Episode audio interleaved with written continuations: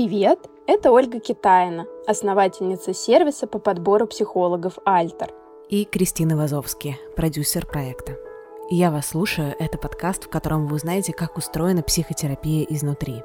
Наши герои – настоящие психотерапевт и клиент. Каждую неделю они будут встречаться и записывать свои сессии, а вы сможете наблюдать за их прогрессом или его отсутствием. У этого подкаста нет сценария – мы не вмешиваемся в то, что происходит между терапевтом и клиентом.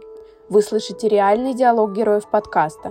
Мы вырезаем только те детали, которые нарушают их анонимность. Всего в подкасте 6 эпизодов, и их важно слушать по порядку. Если вы не слушали первый выпуск, будет лучше начать с него.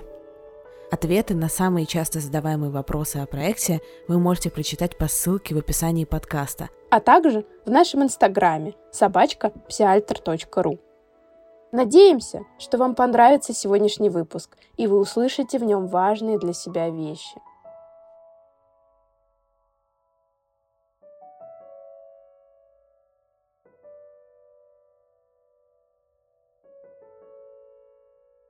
Я рада тебя снова видеть. Хочу узнать, как твои дела прямо сейчас, как ты себя чувствуешь, как прошла неделя твоя. Взаимно. Рада тебя видеть тоже. Неделя прошла хорошо. У нас у всех карантин, мы сидим дома, поэтому все сводится к каким-то домашним вещам. Работы стало меньше. Пытаемся как-то развлекать себя дома. Как ты прямо сейчас? Скажи мне. Отлично. Я выспалась, у меня хорошее настроение, я вкусно позавтракала, так что все хорошо. Хорошо. Мне приятно это слышать. Хочу тогда перейти к домашнему заданию нашему. Если бы не домашнее сидение, то, наверное, получилось бы насобирать больше ситуаций. А так у меня сейчас выписано три. На прошлой неделе, когда у нас еще ситуация была не такая серьезная и не так строго следили за тем, чтобы никто не выходил из дома, я ходила на спорт. Я регулярно занимаюсь кроссфитом, но это высокоинтенсивные тренировки. И, знаешь, я заметила, что когда я занимаюсь в группе, там неважно, два человека или пять человек, у меня возникает такой соревновательный момент, когда я понимаю, что есть ребята, которые дольше занимаются, которые профессиональные спортсмены или просто более выносливые, соответственно, они выполняют все гораздо быстрее, чем я, достаточно такой неподготовленный человек в спортивном плане. И у меня в голове сразу проносятся такие мысли, что я не могу сделать меньше всех, я не могу прийти последней. И вот этими мыслями я себя подгоняю, ну и как-то, наверное, мотивирую что я сейчас соберусь и все сделаю прям круто, приду самое первое, сделаю больше всех кругов и прочее. Я понимаю, что мне сейчас нужно сделать все, и я это сделаю, и все. Потом ситуация номер два, тоже связанная с занятиями. Я очень пунктуальный человек, и я в основном прихожу раньше, чем требуется, потому что мне так спокойнее самой. И я пришла на тренировку раньше всех. Никого не было еще. Мы все собирались перед клубом, потому что мы тренировались на улице. И я пришла за 20 минут до занятия, сижу на лавочке спокойненько, проходит 2 минуты, 5 минут, никого нет. У меня такое состояние немножко нервозности появляется. Почему никого нет? Почему еще никто не пришел? И в голове проносятся мысли, а что будет, если никто не придет? Ты что, я здесь буду одна как дура сидеть? А если правда никто не придет, то как я потом пойду? Условно у себя в голове я уже представила, что все те, кто гуляет в этой же зоне, они все на меня смотрят. Почему я в спортивной форме? Почему я сижу на этой лавке? Почему я сижу на ней уже 20 минут? И просто потом встаю и ухожу в том же направлении, в котором я пришла. Но здесь так было немножко неприятно. Но степень проявления чувств, если считать по шкале от единицы до трех, наверное, на двоечку. Но если попробовать их как-то обозначить словом, не просто прошкалировать, а, скажем, назвать это неприятное ощущение, на что это больше всего похоже? Наверное, это какая-то легкая нервозность. Мне бы хотелось немножко придать окраски этому слову нервозность, потому что нервозность — это достаточно такое общее слово, под которое очень много чего попадает, да? Я попробую навести. Это может быть больше про тревогу, это может быть больше про стыд, может быть больше про чувство уязвимости, собственно, или маленькости. В таких терминах можем как-то попробовать это описать? Да, наверное, здесь, как ты верно заметила, это и тревога, и стыд. Тревога, потому что я не знаю, что будет дальше, если никто не придет. А стыд, если смотреть с той точки зрения, что все на меня смотрят, я сижу, а потом все на меня смотрят, я ухожу, и все думают, что я какая-то не такая, просто пришла посидеть на лавке 20 минут. Хорошо. А третья ситуация? А третья ситуация рабочая. Мой руководитель на прошлой неделе пригласил меня на встречу с HR. У меня с руководителем очень хорошие отношения, в этом нет никакого вопроса в том, что она меня пригласила или я могу ее пригласить. У нас все так очень дружелюбно и по-дружески в компании, все вот такие процессы. И меня позвали на эту встречу.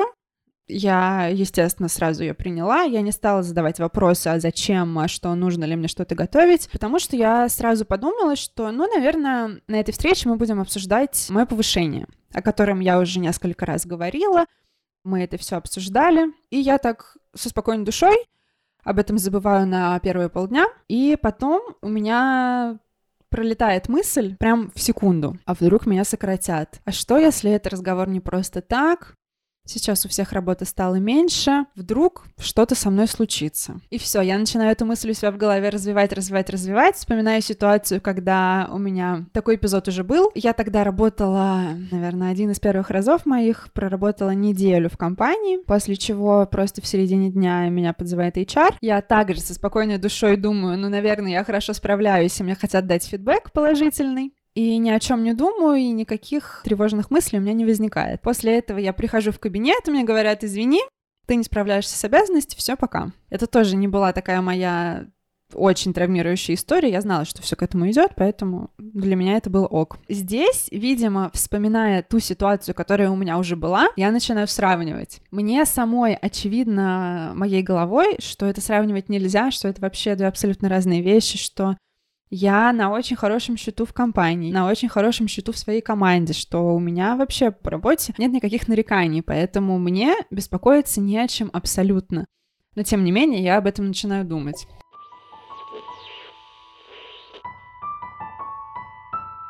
А можешь попробовать тоже описать вот это вот эмоциональное состояние словами и оценить тоже примерную степень по шкале от 0 до 10 баллов, да, где уровень этих эмоций, который здесь возник?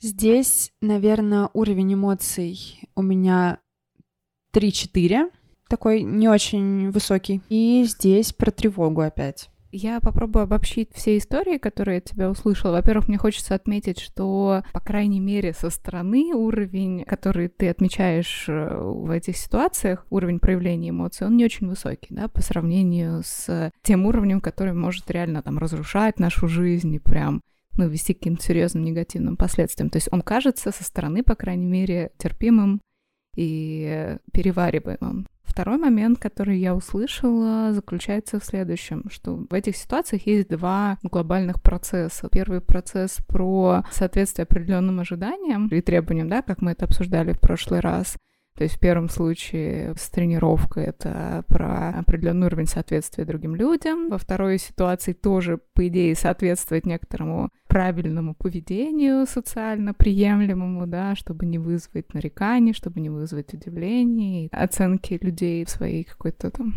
неадекватности. С другой стороны, второй большой процесс, о котором я услышала, это про ожидание какой-то небезопасной для себя ситуации, ожидание какой-то угрозы в будущем и мысли, которые крутятся вокруг вот этих вот возможных негативных последствий. Правильно, да, я услышала? Да, да, да, абсолютно верно.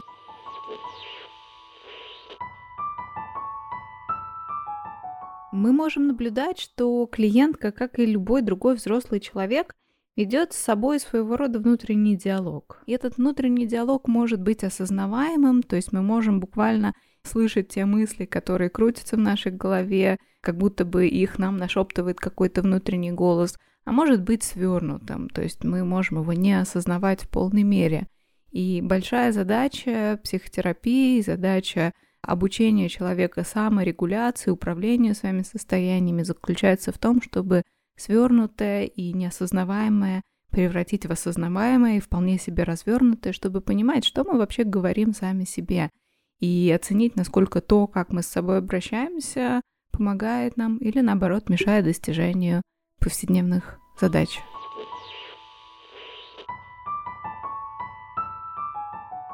Вторая часть нашего домашнего задания, как ты помнишь, заключалась в том, чтобы поанализировать свою историю, предмет того, что привело тебя к тому, чтобы, во-первых, требовать от себя вот этого самого соответствия, да, и не чувствовать себя без соответствия этим требованиям достаточно там, значимой, да. Ну и, наверное, параллельно с этим мне бы хотелось разобраться и с вопросом про безопасность, поскольку тревога как отдельная тема звучит.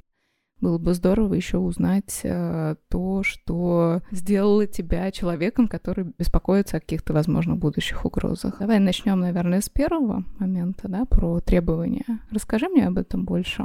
Про требования, если честно, у меня все достаточно просто было и как-то обычно, что ли, что у меня не было никаких экстремальных ситуаций, когда я бы не соответствовала чему-то. У меня не было негативных э, каких-то историй, что меня откуда-то выгоняли, или наоборот, что я бы откуда-то уходила со скандалом. Вспомнилась история, которую я прям помню до мельчайших подробностей. У меня родители в разводе. Они развелись, когда мне было 12. И я узнала об этом, приехав откуда-то из деревни. Я с подружкой была там три месяца. Просто приехала, меня встретили мама с папой. Они меня забрали, я сижу на заднем сидении, пью молочный коктейль из Макдональдса. Они ко мне поворачиваются и говорят, мы развелись. Все. Я не понимаю, что мне делать потому что я в своей голове начинаю думать, может быть, это я что-то накосячила, а почему я об этом не знала, а что если бы я знала, могла бы я как-то на это повлиять. Я не знаю, насколько это связано, но скорее всего, какой-то отпечаток у меня остался вот этой же ситуации, которую я сейчас перекладываю на сегодняшний день. То есть правильно я услышала, что ты почувствовала себя в той ситуации, во-первых, небезопасно в связи с тем, что тебя поставили перед фактом, да, довольно важным таком аспекте жизни, и ты не могла это предсказать, это было неожиданно и очень травмирующе, да, для тебя. С другой стороны, ты начала думать о том, что, возможно, в этом есть твой личный вклад, что ты как-то каким-то образом причастна, да, к тому, что произошло, и начала думать о себе как о человеке, который мог быть виноватым в этой ситуации, так? Да, это так, но, естественно, ребенком ты все принимаешь гораздо ближе к сердцу или должен принимать все гораздо ближе к сердцу, чем взрослый, потому что, ну, у ребенка психика все-таки такая менее устойчивая ко всяким внешним воздействиям. И если я не была уверена, что я в этой ситуации виновата полностью, то, может быть, я могла быть в этом виновата как-то частично.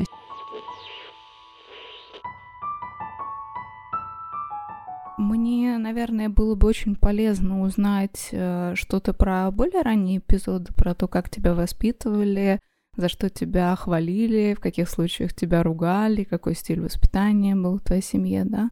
Можешь как-то подробнее чуть-чуть об этом рассказать? У меня довольно либеральные родители. Меня никогда не ругали за оценки, никогда не ругали за пропуски. Я могла с утра проснуться, сказать маме, мам, я в школу не хочу, она мне говорила, можешь не ходить все довольно так свободно было. Меня воспитывали как такого довольно самостоятельного человека. Помню до сих пор историю, когда у нас открылась школа танцев в соседнем дворе. Мне очень захотелось туда пойти. Я попросила папу, чтобы он позвонил меня и записал. И он мне говорит такую фразу, тебе же надо, ты позвони, я приду, заплачу. Типа, сама договорись. Естественно, я никуда не позвонила, потому что у меня была супер трясучка.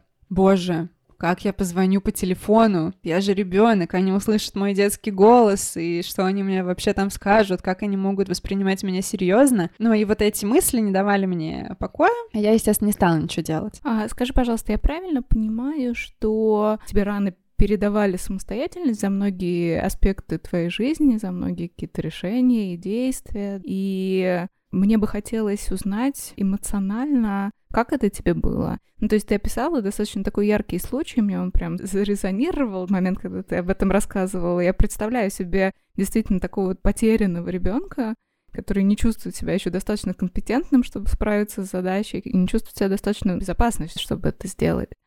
Я то услышал или не совсем? Да, да, да, конечно. Я начала быть самостоятельной очень рано, потому что у меня родители работали, и если у меня были каникулы, я могла их провести либо у бабушки, либо дома. У нас как-то был дома ремонт, и я оставалась дома одна. Я не помню, сколько мне было лет, может быть, 9, 10, ну что-то такое. И пока рабочие работали, я просто сидела дома, смотрела телек, играла в приставку там в какую-то. Я могла спокойно сходить в магазин, так что нельзя сказать, чтобы меня контролировали. Нет, меня вообще никогда не контролировали. Были ли какие-то эпизоды, которые бы ты помнила, когда родители выражали бы свое недовольство каким-то твоим поведением или проявлением, и как они это делали? Ну, да нет, я, наверное, не помню, таких историй было мало. Ну, если я там что-то испортила, помню, папе ноутбук сломала. О, это было вообще ужасно. Он сначала наорал на меня, потом э, налупил по попе, потом отобрал какие-то игры, компьютер, наругал, разозлился, закрыл дверь, и все, я осталась одна, сидела, плакала. Но ты говоришь об этом сейчас и улыбаешься. Потому что я помню, что это был мой косяк. Я тщательно пыталась это скрыть, как все дети пытаются, чтобы родители что-то не узнали. Но он открылся, и это ок. Как сейчас, знаешь, э, очень такая популярная сейчас история воспитания, что детей бить нельзя, что если ты ребенка ударишь, то у него останется какая-то очень серьезная травма на всю жизнь. Меня родители били, мама меня не била, меня бил папа, по попе, естественно. Там ни ремнем ничего, там просто рукой. Ну, понятно, что это было неприятно, там и больно, потому что ты ребенок. Но каких-то супер историй, которые бы меня сейчас повергали в шок или водили бы меня в какое-то состояние супер нервозности, у меня нет. Я сама ну, всегда была довольно эксцентричным истеричным ребенком, я могла там психануть, если мне что-то не нравится, сильно хлопнуть дверью, еще и сверху наорать. Ну, понятно, что если это продолжалось, то папа у меня тоже выходил из себя, открывал эту дверь, заходил ко мне в комнату и начинал ругаться на меня сам. А мама... У меня мама, ну, довольно спокойный человек, поэтому никаких таких действий с ее стороны не было. Всегда было так очень чинно, благородно. Если ей что-то не нравилось, она никогда не повышала голос. И сейчас она никогда не повышает голос. В этом у нас с ней немножко темпераменты разные.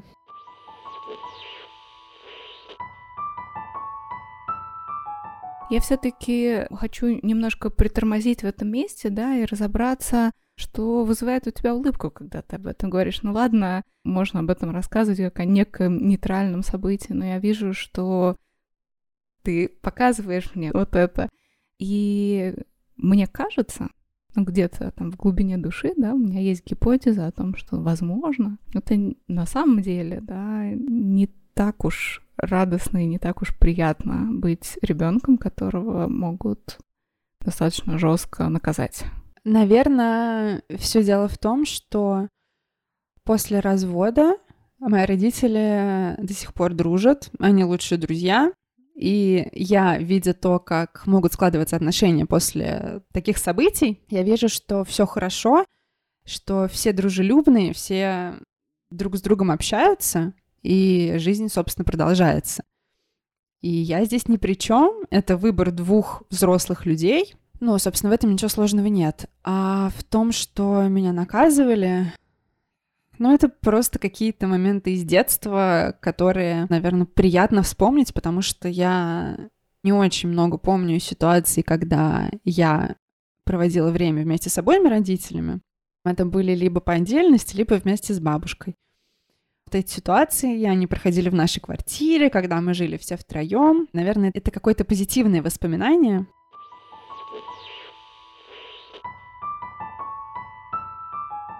Был момент, когда клиентка начала говорить о физическом наказании, которое к ней применялось. И она говорила о нем как о ну, таком проходном моменте, который не очень значим и вроде бы даже не очень травмировал ее. С другой стороны, назвала эпизод про родителей, которые развелись и ей об этом не сказали. То есть я хочу как раз подчеркнуть, что профессиональная позиция психологов заключается в том, что никакое физическое насилие действительно недопустимо, семейных отношениях, что ребенок э, не лишнее звено в семье, которым можно пренебрегать, которым можно отпускать в полностью самостоятельное плавание и не обращать на него особого внимания, не выказывать ему его ценность, да, это действительно не очень хорошая обстановка, можно сказать, прям совсем плохая обстановка для нормального здорового развития человека, да, но пока говорить об этом прямо и пытаться убедить человека в том, что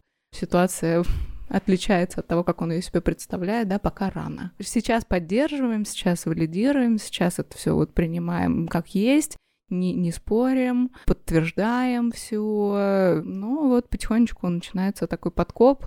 А вот смотри, это оказывается связано с твоей текущей ситуацией. То есть сейчас очень важно безопасный контакт установить, и, во-вторых, дать человеку некоторую модель, на которую мы будем дальше опираться, чтобы с этим работать, чтобы было ясно, откуда чего растет.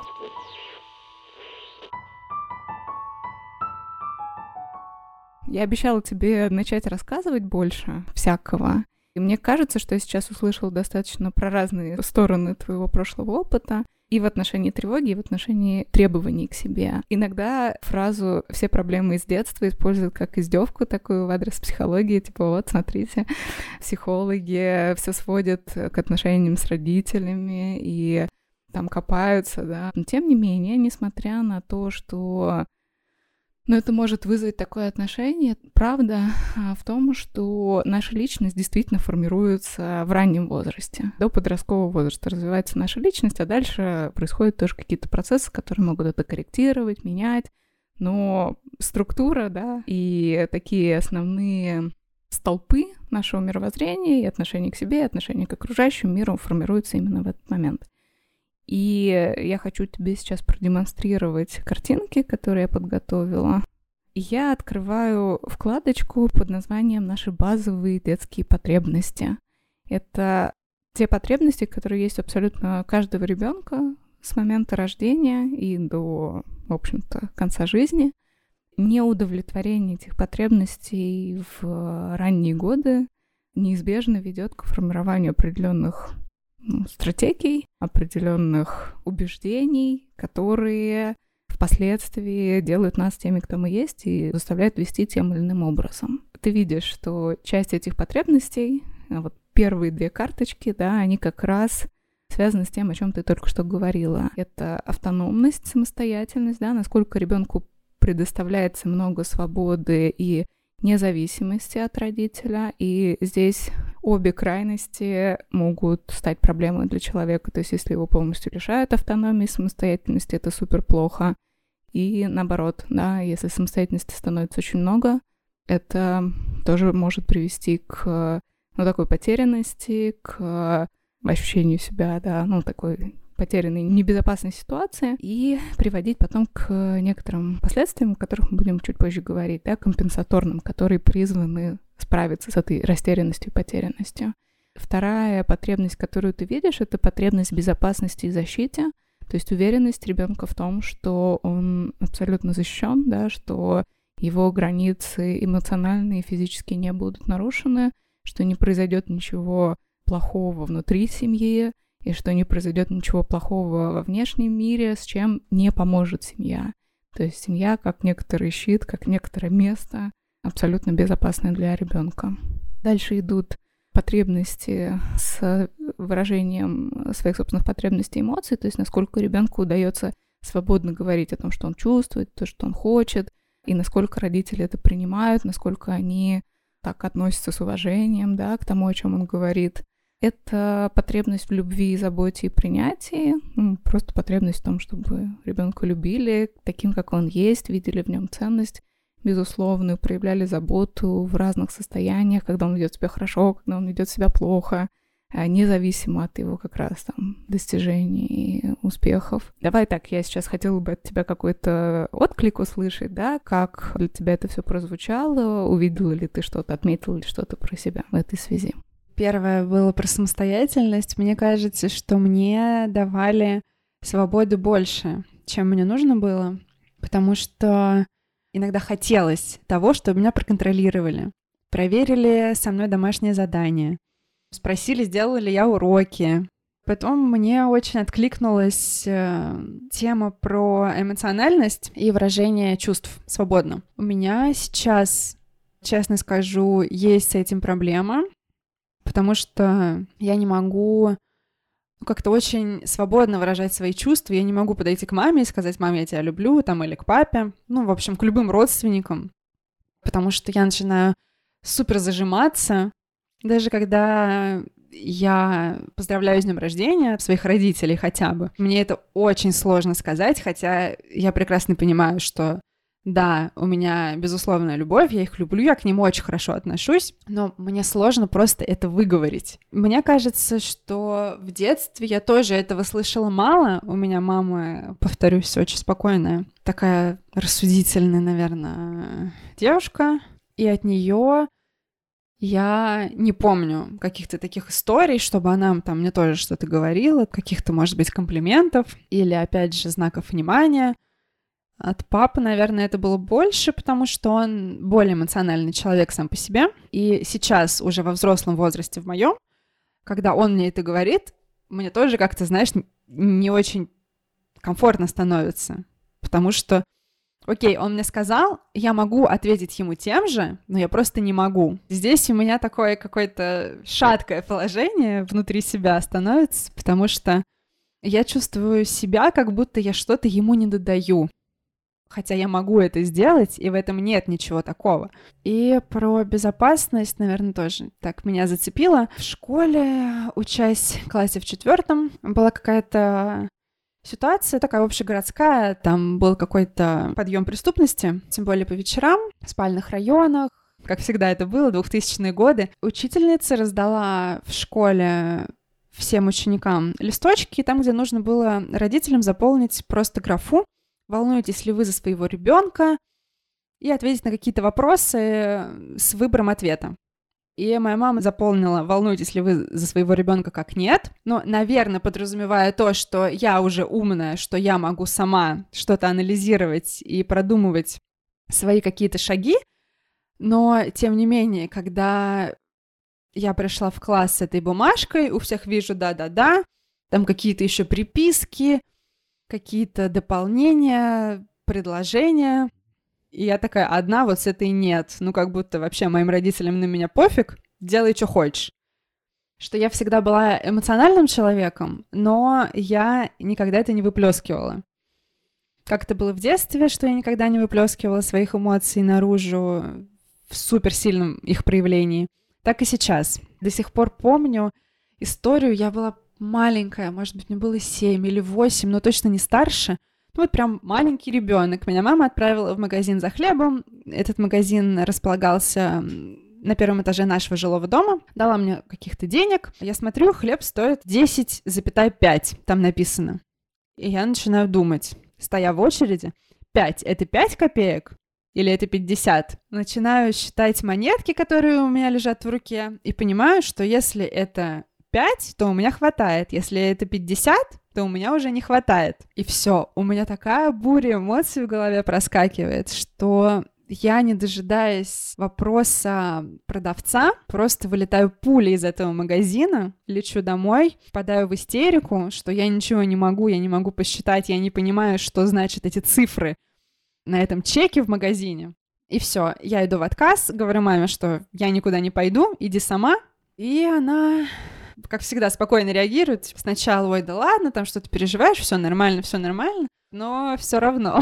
Почему-то я помню это до сих пор. И сейчас, находясь в магазине, если я не уверена, что у меня есть то количество денег, на которое я сейчас накуплю товар, у меня такая трясучка происходит. У меня папа очень такой спокойный в этом отношении человек. Я с ним была несколько раз в таких ситуациях, когда у него там не хватало денег, или там не было кошелька, было там 200 рублей, а он себе набрал корзину на 500. Ему продавщица говорит 500, он такой, ой, а у меня нет. И все. Ну и она там, давай вот эти вот возвраты сделать. И у меня это вызывает какие-то очень сильные эмоции.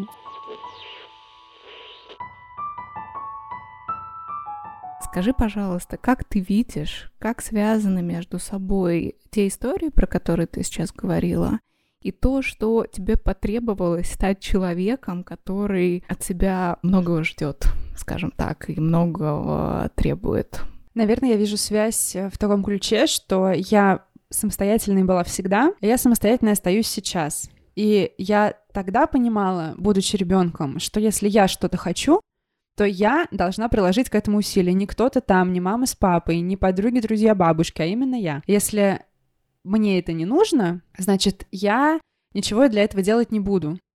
Вот, а так как я сейчас э, понимаю, что мне нужно вот это, вот это и вот это, я понимаю, какие действия для этого нужно совершить. Поэтому, наверное, я такие требования к себе предъявляю. Это похоже на такую ситуацию, что поскольку мне не на кого больше рассчитывать, я должна быть достаточно взрослой, достаточно хорошей, достаточно ресурсной сама, да, чтобы свои потребности удовлетворять, потому что ниоткуда из других источников ждать этого нет смысла или невозможно.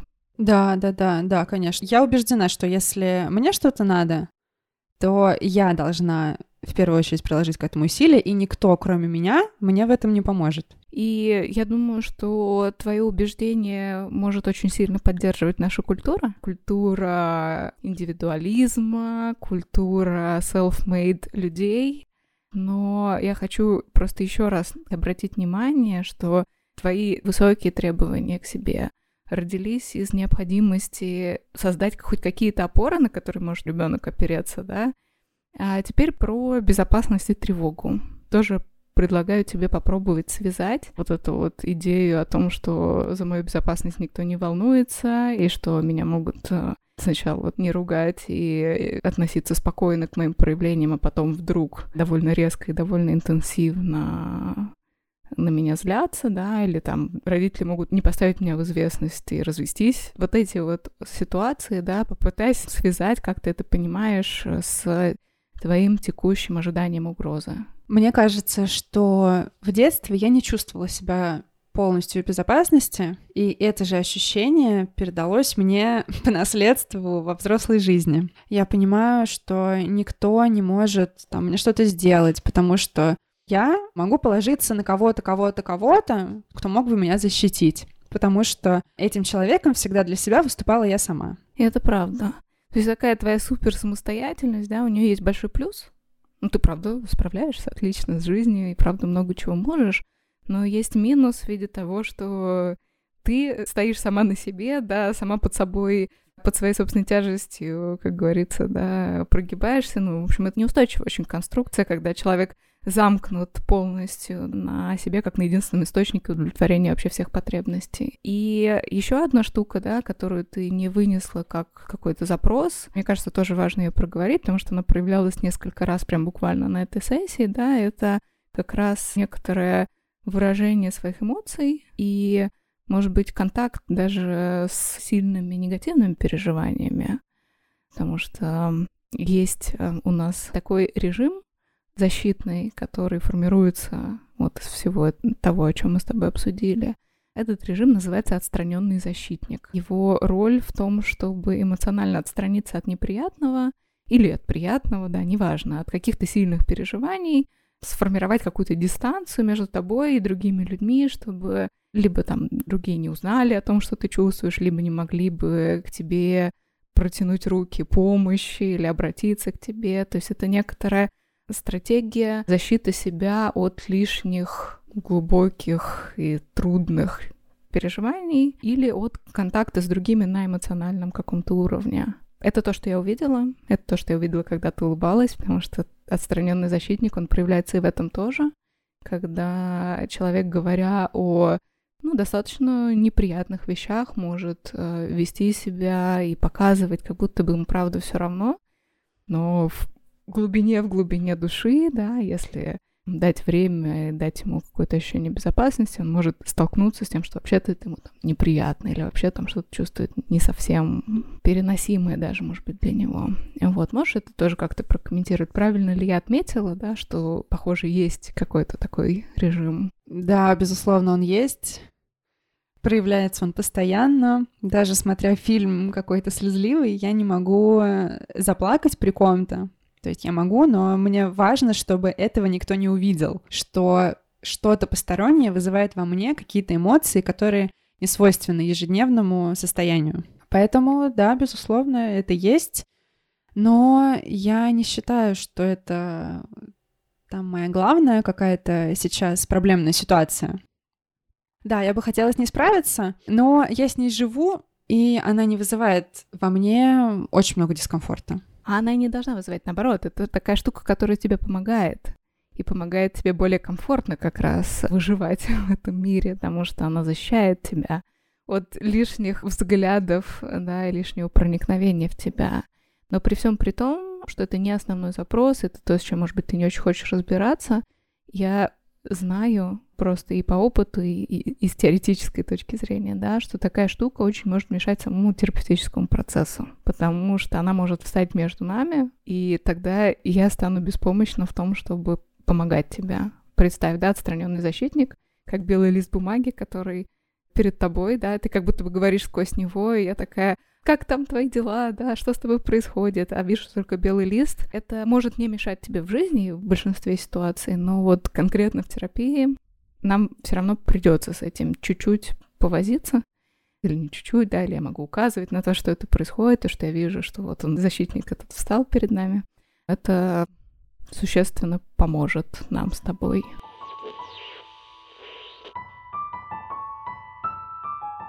В психотерапии когнитивно-поведенческого направления есть э, важный прием, который называется концептуализация случая, и это процесс, который происходит совместно между клиентом и психотерапевтом.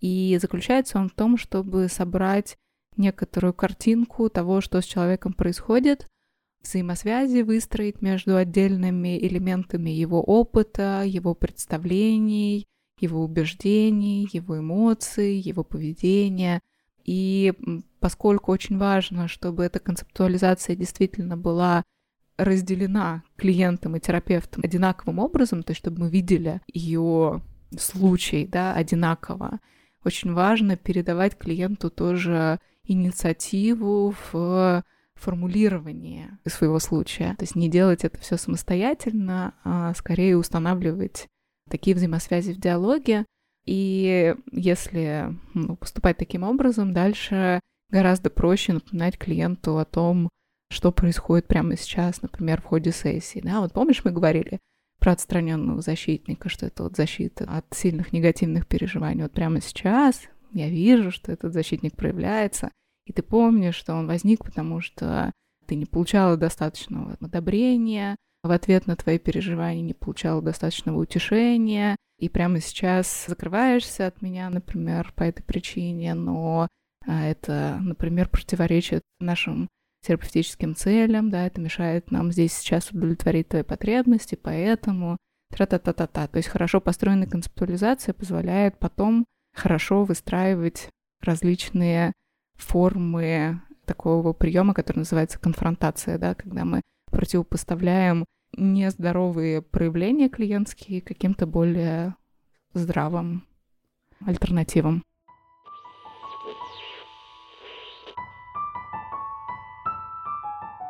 Ну, в общем, если ты мне будешь на это указывать и, наверное, направлять, в какую сторону мне лучше в этой ситуации с этим работать, то я буду только благодарна, и будет отлично, если ты тоже не будешь на это закрывать глаза. Спасибо огромное за доверие. Мне, правда, очень хочется, чтобы ты, при том, что эта штука защищает тебя, да, чувствовала себя бы в безопасности без нее. Но я со своей стороны постараюсь сделать все, чтобы тебе было максимально хорошо и максимально комфортно, и ты могла бы раскрываться в той степени, в которой тебе будет безопасно. Поскольку у нас уже не так много времени осталось, да, я бы хотела у тебя узнать, как тебе наша встреча сегодняшняя, да, что ты для себя уяснила, выяснила, вынесла? Мне сегодня очень понравилось. Я сегодня высказалась по всем фронтам.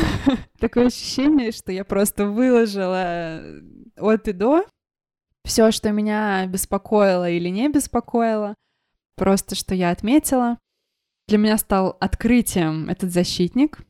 Я, наверное, постараюсь в каких-то моментах тоже его отслеживать в обычной жизни просто для себя, для интереса, насколько часто он у меня проявляется. Вот, и интересно, как мы сможем его сдвинуть куда-то в будущем. Слушай, очень здорово, и мне бы тогда хотелось немножко на эмоциональное твое состояние сейчас обратить внимание. Как ты себя чувствуешь от этих осознаний, от того, что тебе удалось все вот это рассказать? Как ты прямо сейчас? Я себя чувствую отлично. У меня сейчас очень приподнятое настроение. Я сейчас более веселая, чем была до этого, чем была утром. Поэтому э, наш с тобой разговор сейчас, он э, как-то меня замотивировал, может быть, если такое слово вообще можно здесь употребить, что мне стало легче, потому что я высказалась, так как я не помню даже, чтобы я кому-то рассказывала про некоторые из этих ситуаций. Я благодарна тебе за это, и мне хотелось бы как раз,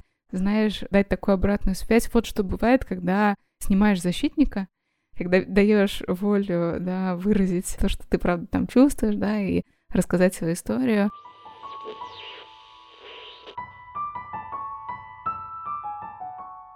Мне самое главное всегда слышать э, обратную связь от клиента в конце.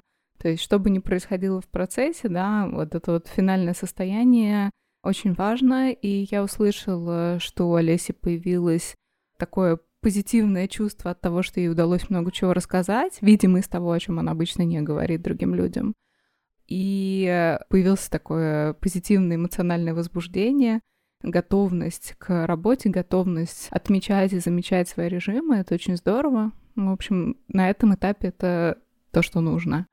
Поэтому я удовлетворена. В плане загадывания на будущее здесь сложно, потому что любая терапия начинается с некоторого такого медового месяца, когда обоим участникам все очень нравится, если действительно они попадают друг в дружку, да, если действительно удается установить контакт, Начинается это всегда примерно таким образом, вот, но все самые интересные процессы начинают происходить сильно позже.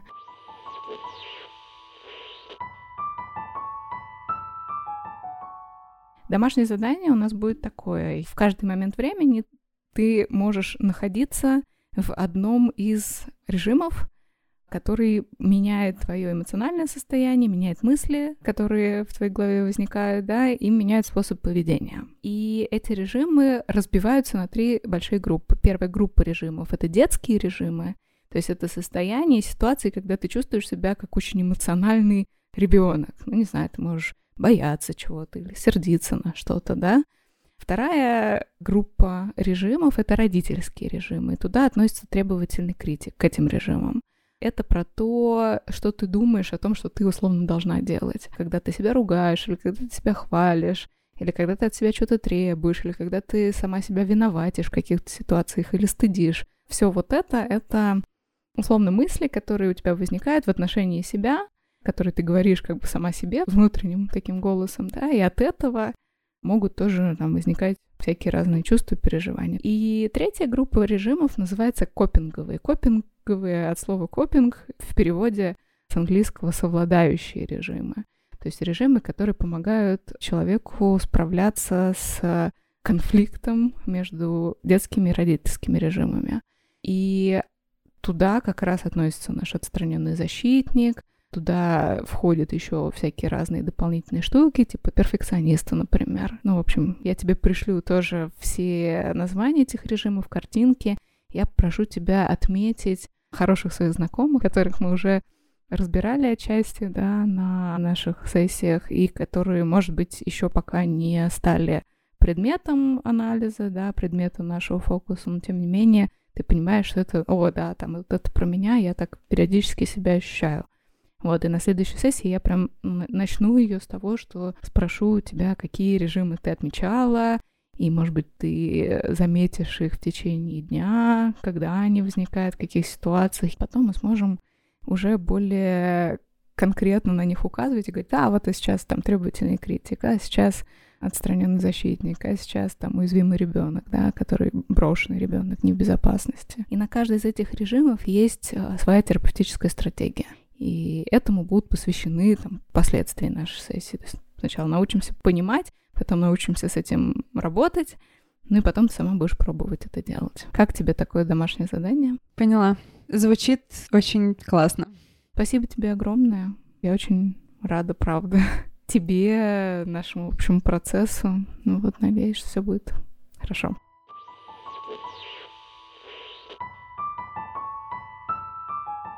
Слушай, сегодня я просто выговорилась как никогда.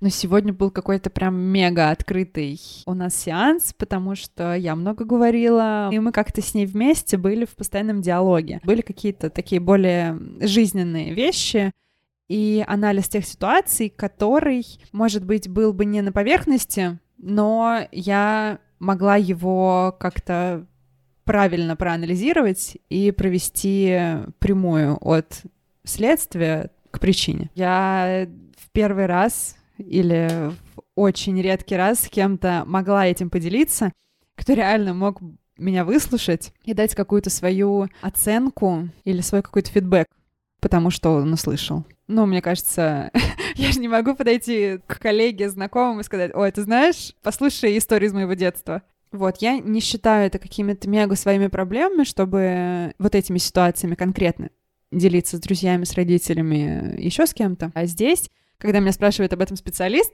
соответственно, я понимаю, что это не просто так, и мы не просто с ней болтаем как подружки. Как профессионал она могла какие-то вещи понять и проанализировать как это выглядит сейчас и как это выглядело тогда. Я обо всех историях говорила с позитивным настроем. У меня ничего сейчас не вызывает супер болезненные эмоции, от которых я могла бы в угол забиться и проплакать два часа. Я об этом спокойно говорю, потому что это все было, я это в себе уже пережила, обо всем об этом уже 28 тысяч раз передумала, поэтому здесь у меня не изменился никакой подход, ни восприятие нет. Здесь, знаешь, мне было прикольно, когда начала рассказывать про защитника про этого, что она так точно это описала и так точно поняла мое настроение и сказала, что я несколько раз во время нашего разговора меняла поведение. Я сама этого не замечаю в своей обычной жизни. Но сейчас, когда мне человек об этом сказал напрямую, я вспоминаю некоторые свои ситуации, которые проходят на ежедневной основе, что таких ситуаций просто очень много. У меня были какие-то такие скачки, знаешь, от радости к такой приятной грусти, но они не были какими-то сверхкрутыми, да, была радость, я улыбалась. Да, где-то были какие-то такие не очень приятные нотки, связанные с печалью, с каким-то не очень приятным настроением, но тем не менее, ну ничто здесь меня не триггернуло очень сильно, потому что не так глубоко мы еще докопали, наверное. У меня не вызывает от негативных чувств, наоборот, мне интересно то, что, может быть, я что-то сама от себя скрываю, и не даю себе шанса это пережить и это перетерпеть какие-то свои внутренние переживания. Спасибо, что дослушали выпуск до конца. Мы будем очень рады, если вы поделитесь подкастом у себя в сторис, отметив нас собачка псиальтер.ру, а также напишите отзыв в подкаст-приложении, в котором вы нас слушаете. Если вы хотите ощутить эффект от психотерапии на себе, мы поможем подобрать вам терапевта у нас на сайте psialter.ru. Мы сделали промокод специально для слушателей подкаста 500 рублей на первую сессию. Просто переходите по ссылке в описании подкаста и нажимайте «Активировать промокод». До встречи на следующей неделе.